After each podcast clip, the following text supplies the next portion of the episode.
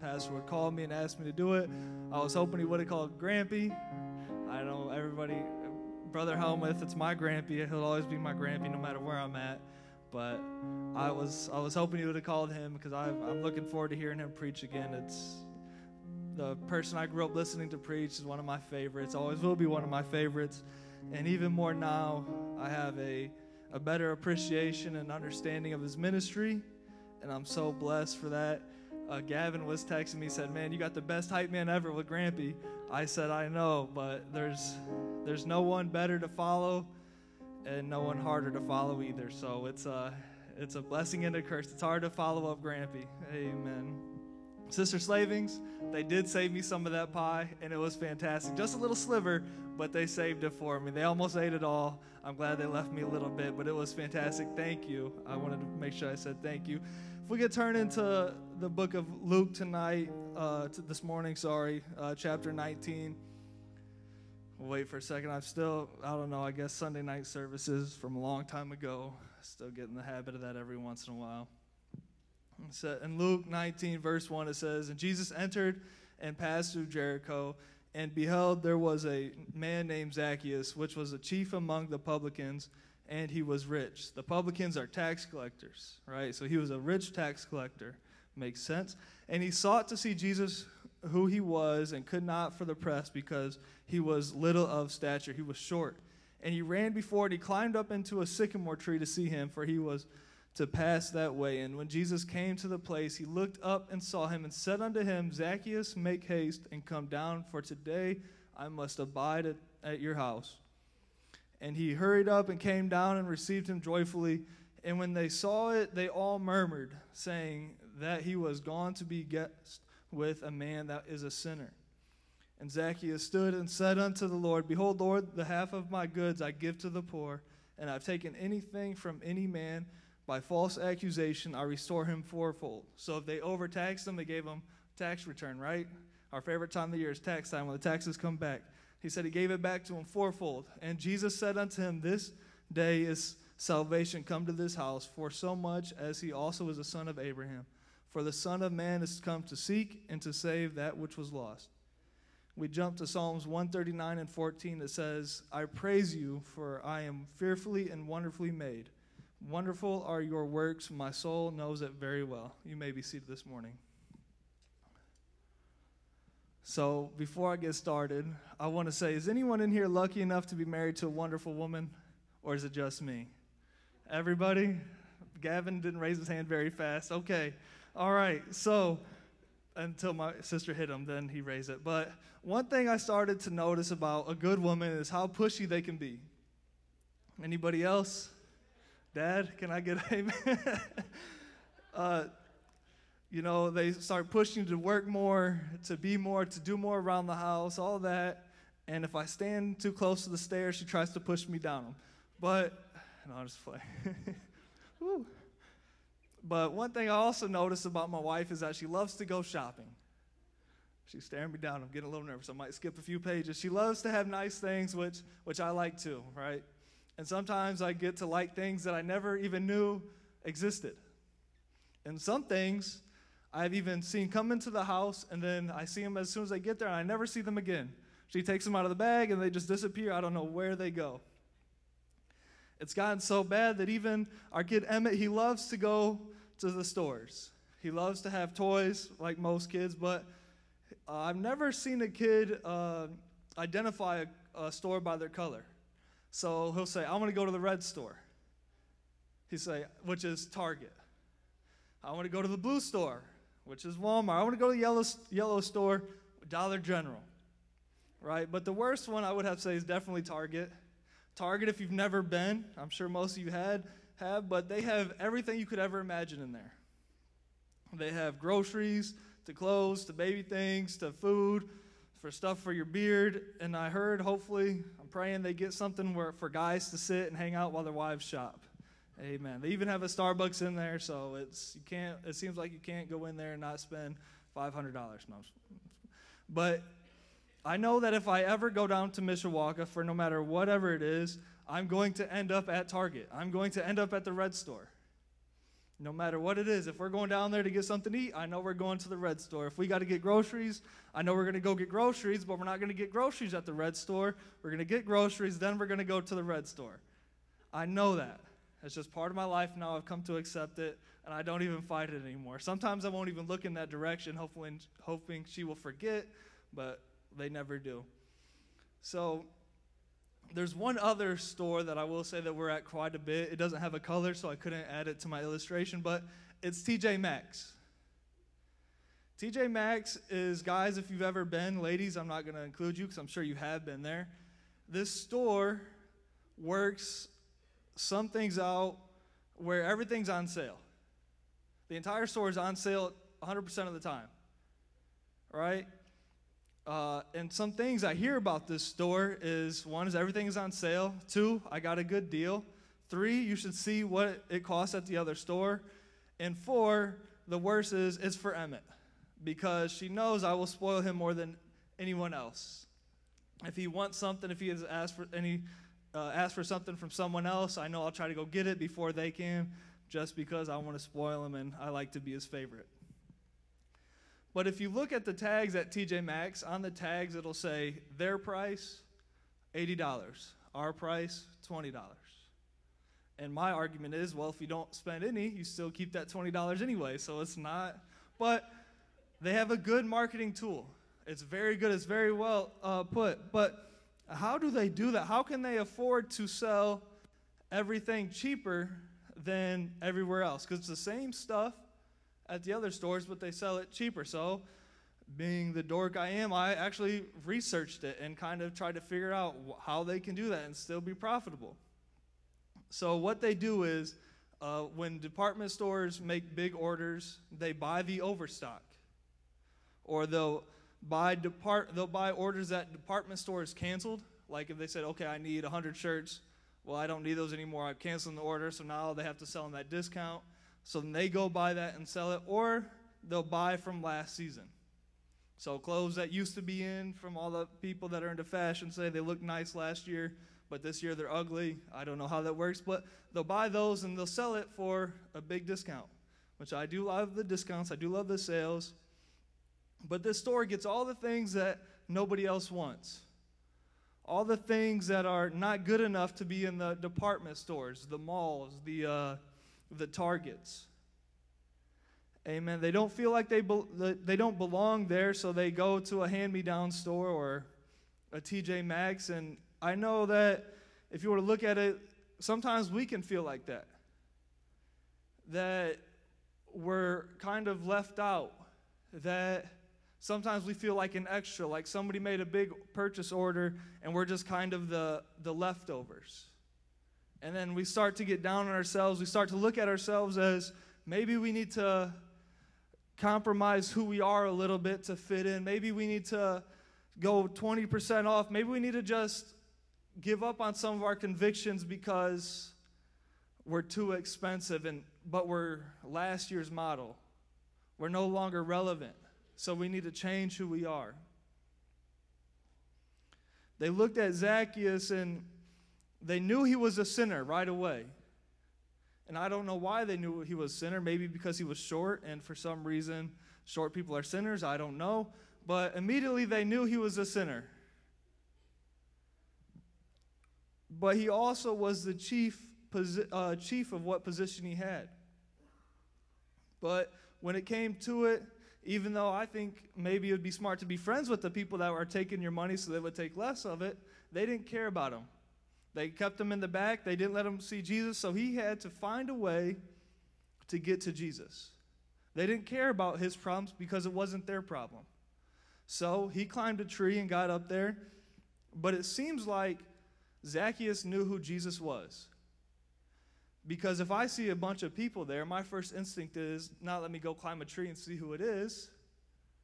But if I knew somebody that I really wanted to see was there, I would probably do that. Like if he knew it was Jesus, he knew the reputation that Jesus had, so he made the effort, the extra effort to see who, who was there and see that it was Jesus.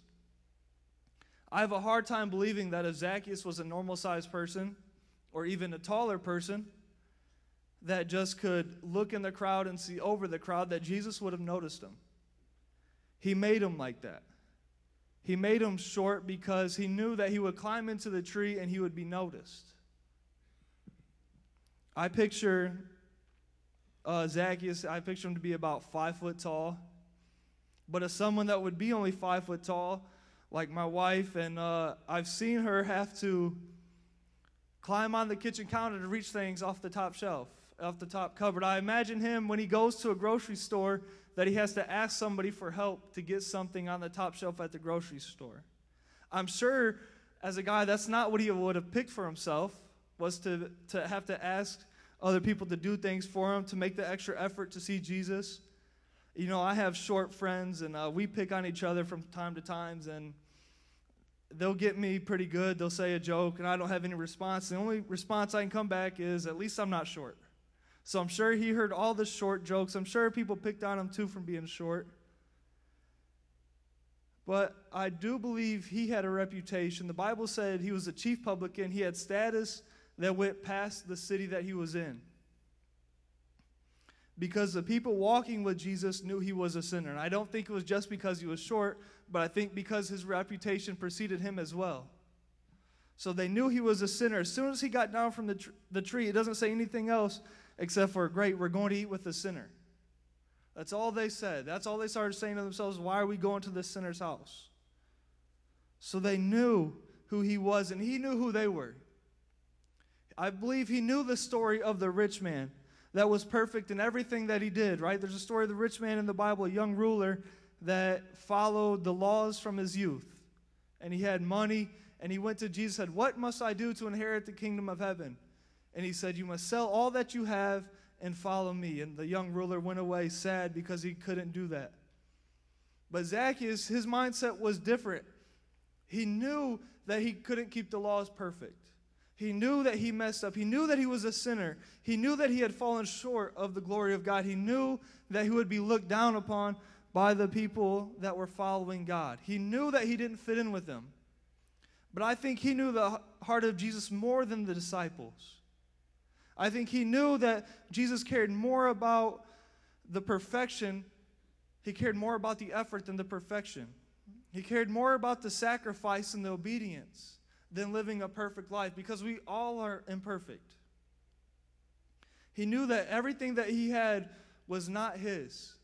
Yes, he knew that he was a tax collector. He knew that he was grabbing other people's money for the, the government, but he knew that any money that he took for himself, he gave 50% of it away immediately to somebody else that needed it. He knew that if he ever wronged somebody on accident, he said he never did it on purpose, on accident, he would give back four times of what he took from them. He knew that it was more about the effort and the obedience than it was the perfection. He knew that he couldn't live up to that, that status. He knew that he couldn't be perfect and follow all the laws. And Jesus knew that he couldn't either.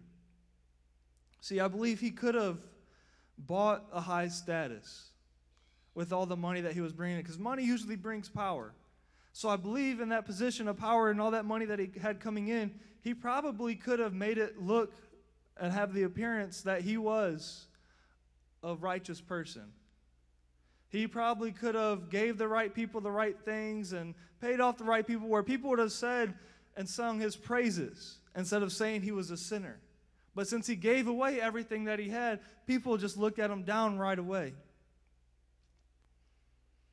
But he used it for the purpose that Jesus came for. See, I think like Jesus, he had a heart like him because every time that Jesus comes in touch with somebody, they leave with more than what they deserve. There's never a time that I've had an encounter with Jesus or I know someone that had an encounter with Jesus, they didn't get more than what they deserved. We always get more than what we deserve when we have an interaction with Jesus. In verse 5, it says, Jesus looked up and saw him and said, I must abide in your house, like Jesus needed him. And he jumped down the tree fast and received him joyfully. In verse 9, it says, This day is salvation come to this house. And 10, it says, For I have come to seek and to save which is lost. He's saying, Right, you are right where you are for a reason.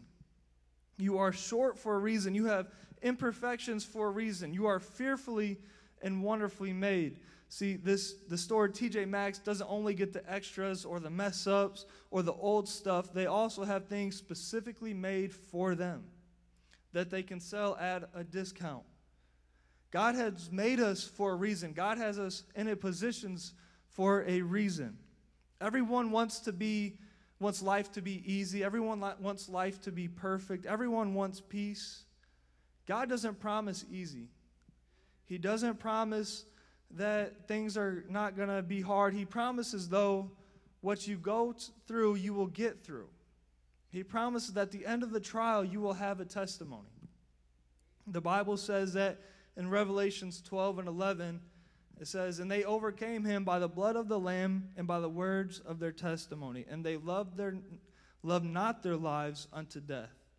In this scripture, a lot of times we, we start and stop in the middle of it. Says, And they overcame him by the blood of the Lamb and by the word of their testimony. And we usually stop right there. But the scripture, and a little bit of a backstory, is talking about a war in heaven where the angels are fighting the devil. They're putting everything on the line to cast out the devil.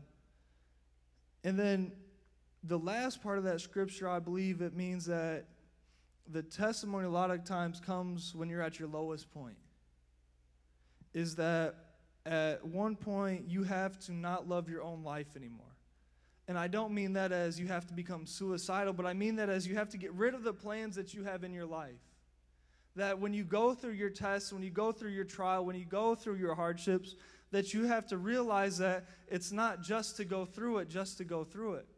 But it's that God is trying to change your direction or God is trying to change something in your life, and that you need to start letting go of your own plans, your own hopes, your own dreams, your own life will, and give it to God. And then that's when your testimony comes out. That's when His story starts becoming played out a few days ago, I looked at my mom and I said, Who would have predicted this is how our life would have turned out? Who would have thought that this is how our journey would go? And we were talking as neither one of us kind of anticipated this. We just kind of, I mean, we both love it. And I, my journey hasn't been what I thought it would be. My life has taken twists and turns. I have good days, I have bad days, I have joy, I have sadness, but I can honestly stand here and say that God has blessed me more than I deserve. And I have so many reasons to rejoice in everything He has given me. And I'm thankful that the journey isn't how I wrote it, but how He wrote it and how He owns the rights to it. I'm thankful that my life didn't turn out the way that I predicted. I'm thankful that, you know, God took me through some, th- through some things. I'm thankful that God's will is still being played out in my life. And even when I made the wrong decisions, even when I went the way I wasn't supposed to, that God still carried me, still cared about me, and his love was still wrapped around me and is still leading me on his path. And I, I am so far from where I believe God wants me to end up. I believe we all are. I, re- I remember growing up thinking that every preacher that ever preached was perfect behind the pulpit. I don't know if that was because my parents and grandparents did such a great job of not letting us be exposed to that stuff. They let the innocence of the pulpit, they let the innocence of being a kid, which I think is so amazing and wonderful that I got to just look at people that preach and think they're perfect. And that's not the case. That's not the case at all. That even the people that get up here and preach, they're they're trying their best, but they fall they stumble. They're like everybody else in the pews.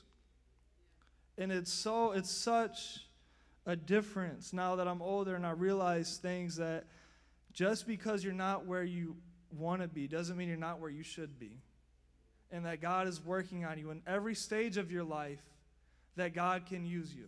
No matter if you feel like you're a finished product or you're still work in progress, God can use you in whatever spot you are in your life, whatever walk you're at in your life, wherever you're at in that walk with God, God can use you. And He will use you. He has you there for a reason. Right where you are right now in your walk with God, He has you there for a reason. In uh, chap in uh, excuse me, in chapter 19 of in chapter 19 of Luke, verse 11, it says, "And as they heard these things, he added and spake a parable." Because he was nigh to Jerusalem, and he became, and because they thought the kingdom of God should immediately appear. He said, Therefore, a certain nobleman went into a far kingdom to receive himself a kingdom and to return. And he called his ten servants and delivered them ten pounds and said unto them, Occupy till I come. But his citizens hated him. And he sent a message after him, saying, We will not have this man to reign over us. And it came to pass that when he was returned, having received the kingdom, then he commanded these servants to be called unto him to whom he had given the money, that he might know how much every man had gained by trading. Then came the first, saying, Lord, thy pound had gained ten pounds. And he said unto him, Well, thou good faith, thou good servant, because thou hast been faithful in a very little, and have thou authority over ten cities. And the second one came, saying, Give him five pounds, and he and he said likewise to him also other also over five cities, excuse me. And another came saying, Lord, behold, here is thy pound, which I have kept laid up in a napkin. For I have feared thee, because thou art in a steward man, thou takest up that thou had laidest down, and reapest that thou didst sow, did not sow. And he saith unto him, Out of thine own mouth will I judge thee, thou wicked servant. So he, it's a story that most of us are familiar with, that God gave everybody a gift and he wanted them to multiply that gift. He wanted them to do something with that gift. And the small person, the one he gave a little bit to, they gave it 10 times back. So he gave them the reign over 10 cities. And then the one he gave five, gave five back, he gave over five cities. And the one that buried it did nothing with it, he cast them out. God doesn't care about how much you have. God doesn't care about what little you think that you have. God only cares about what you're willing to do with what you have. God cares about you being able to say, okay, God, you gave me this gift. You gave me this little bit. I'm going to multiply it. I'm going to do whatever I can for you. Last Sunday, Grampy gave us the charge to do something with Jesus in mind. And he talked about it this, this morning. He said, you know, that was whether it was a smile or opening a door. See, it doesn't take a whole lot to be kingdom minded. It just takes an action focused on Jesus. It says, I'm not I'm going to do this not because it's chivalrous, but because I want to be kingdom minded. And that's all it takes. It doesn't take a 45 minute message to be preached from the pulpit to witness to somebody. It usually the service on a Sunday or Wednesday is the last thing that has an impact on people's lives. It's the day to day life we live that has the biggest impact on people because nobody's going to care what you have to say to them on a Sunday or a Wednesday if you're mean to them all week. Nobody's going to care what happens or what is being preached from the pulpit if when you say, This is where I go to church, but you're mean. You don't have to be a preacher to witness to somebody. You don't have to be somebody that gets behind the pulpit or stands up here and sings or plays the drums or an usher. You don't have to do that to witness to somebody. I think Brother Mark has brought, I want to say like 20 or 30 people here, and I don't, I don't ever remember seeing him up here preach. But he's a witness to somebody all the time, and I love it. I love seeing his family here, and it's just one of the most amazing things ever.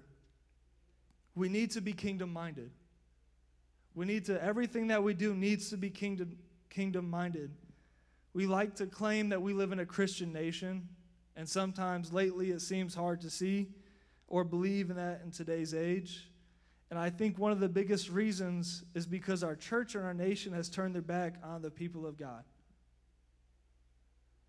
I believe the probably the most famous symbol in the U.S. is the Statue of Liberty.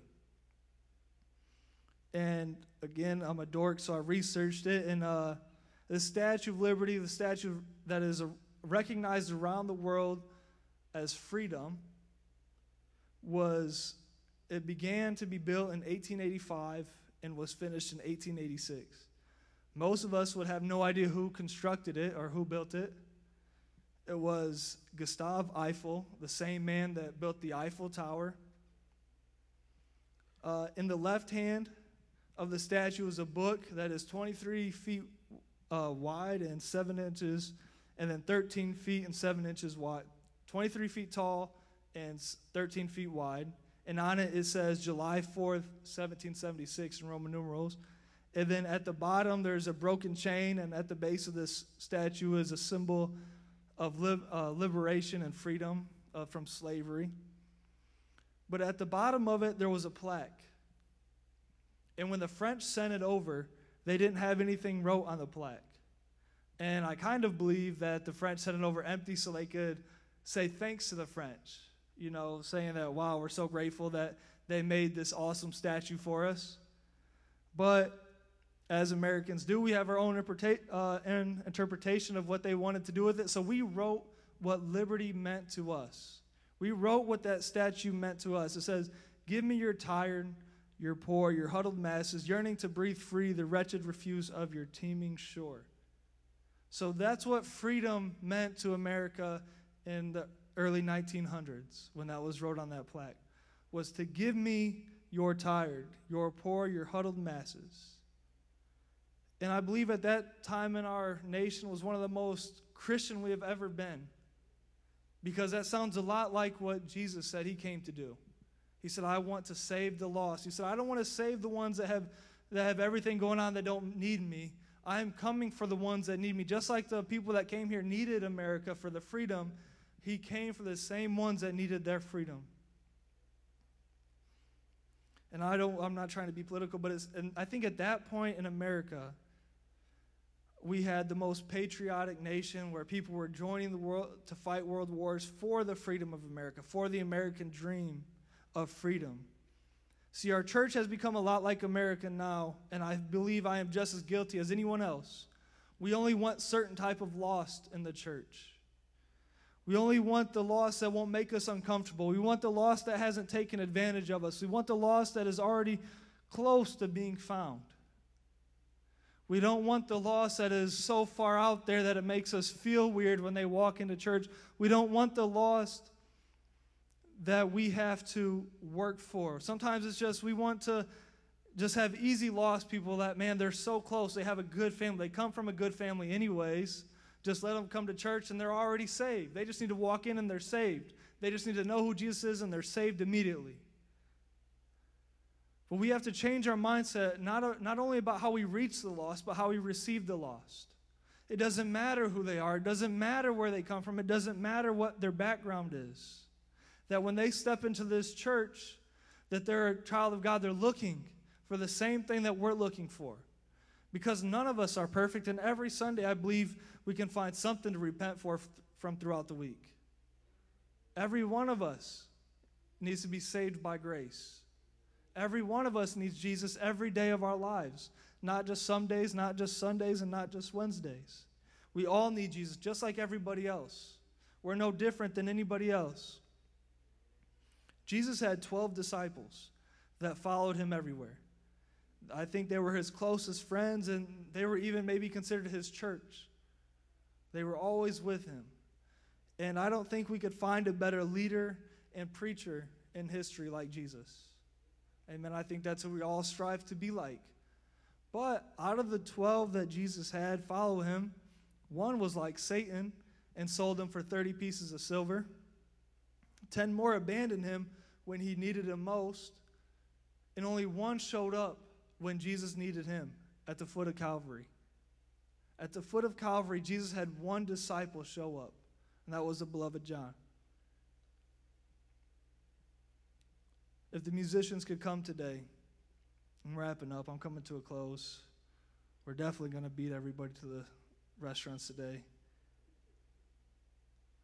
But when Jesus needed them the most, the best preacher in the world, the best teacher in the world, when he needed his congregation, when he needed his followers the most, there was none to be found. And all these people did, did great things. All these people were amazing. But it shows, it just kind of showed me how close we are to falling away. It shows me we're one trial away from failing. We're one trial away from not being who we thought we were. We're one trial away from our ministry being derailed. We can, we're sometimes we're just one trial away, and we don't realize it till we get to that trial. How close we are to failing. But unlike Judas, 11 of the other ten, they came back and They still did great things for God. They, they know they messed up. They realize they messed up. They know they should have been there. But they still they came back. They didn't let their failure be the end.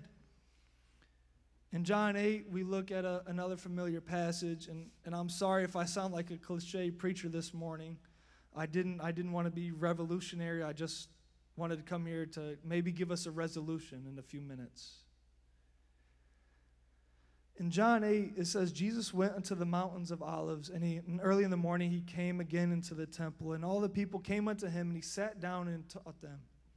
And the, they were at church early, they were early Sunday morning, they were at church.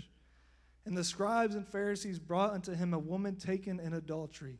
And when they said, when they had set her in the midst, they say unto him, Master, this woman was taken in adultery in the very act. So they're at church to set the scene a little bit. They're at church. They're, he's teaching a lesson, not probably a lot better than what I'm doing. And all of a sudden, the doors bust open, and they throw a woman that they just caught in adultery. I doubt they let her have time to get dressed. I doubt they let her have time to make herself presentable before she went in front of Jesus. They grabbed her and they threw her. We caught her in the act. We caught her. She's a sinner. And under the law of Moses in verse 5 it says it commands us that they that she should be stoned. But what do you say? So in the middle of his preaching, middle of his teaching, they come in demanding that he stone her. This they said tempting him that they just might have to accuse him, but Jesus stooped down and with his finger he wrote on the ground and heard them not. So they continued while he was ignoring them. They continued, they kept pressing him. So when they continued to ask him, he lifted up himself and he said unto them, He that is without sin among you, let him cast the first stone at her. And again he stooped down and he started writing in the ground again. And they which heard it, being convicted by their own conscience, went out one by one, beginning at the eldest, even unto the last. And Jesus was left alone, and the woman standing in the midst. When Jesus had lifted up himself and saw none but the woman, he said unto her, Woman, where are those that are accusing you? Hath no man condemned you? She said, No man, Lord. And Jesus said unto her, Neither do I condemn you Go and sin no more. If we could all stand this morning. See, these religious people, these people that thought they were all that, these people that could do no wrong and, and never would do anything wrong, they found this woman in the midst of her, her adultery. They were so proud of themselves. I could see it with their smug arrogance, like they had been watching her. They knew that she was what she was doing. And they waited till everybody was at church and they caught her sinning. And they yanked her to the house. They yanked her out of that house and they brought her to where Jesus was standing and they started quoting the laws to him like he didn't know. And I could imagine the commotion. Imagine on a Sunday morning, half of the church was gone because that's who was going to get her was the church people. Imagine half the church was gone and pastor was up here preaching and they just brought in this woman that was in the middle of sinning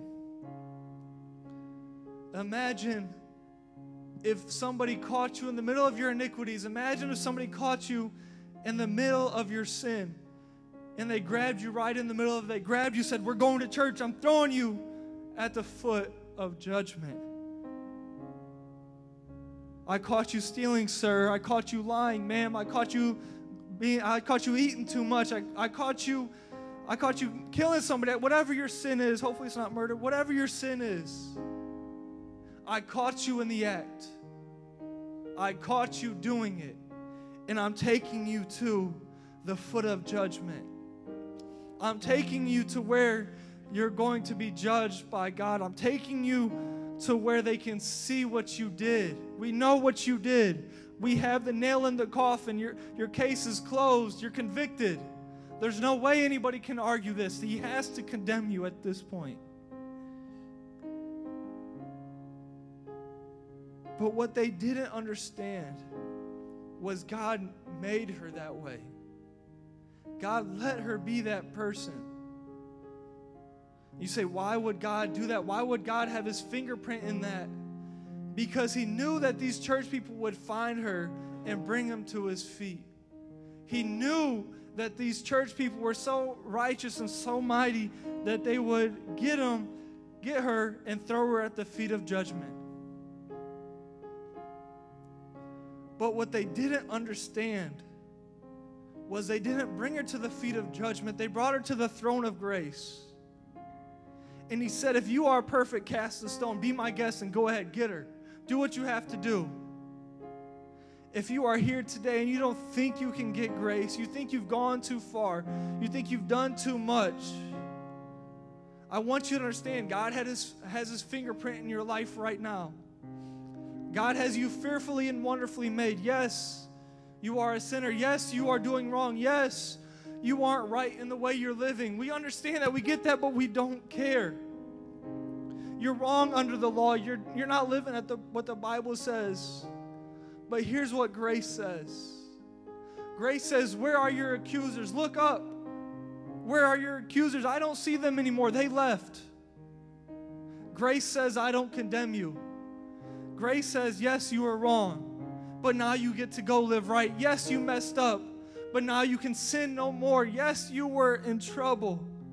Yes, you were lost, but now you are found.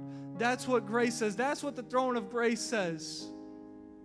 So I think as a church, I think we should all come down to this altar this morning as a church body.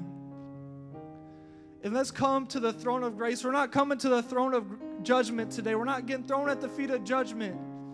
But today, as we come to this altar, we're coming to the throne of grace that we can take our problems to the Lord, we can take our sins to the Lord, and His response will be Nobody's here to condemn you. Go and sin no more. Amen. Come to the altar today. Let's, let's worship the Lord today.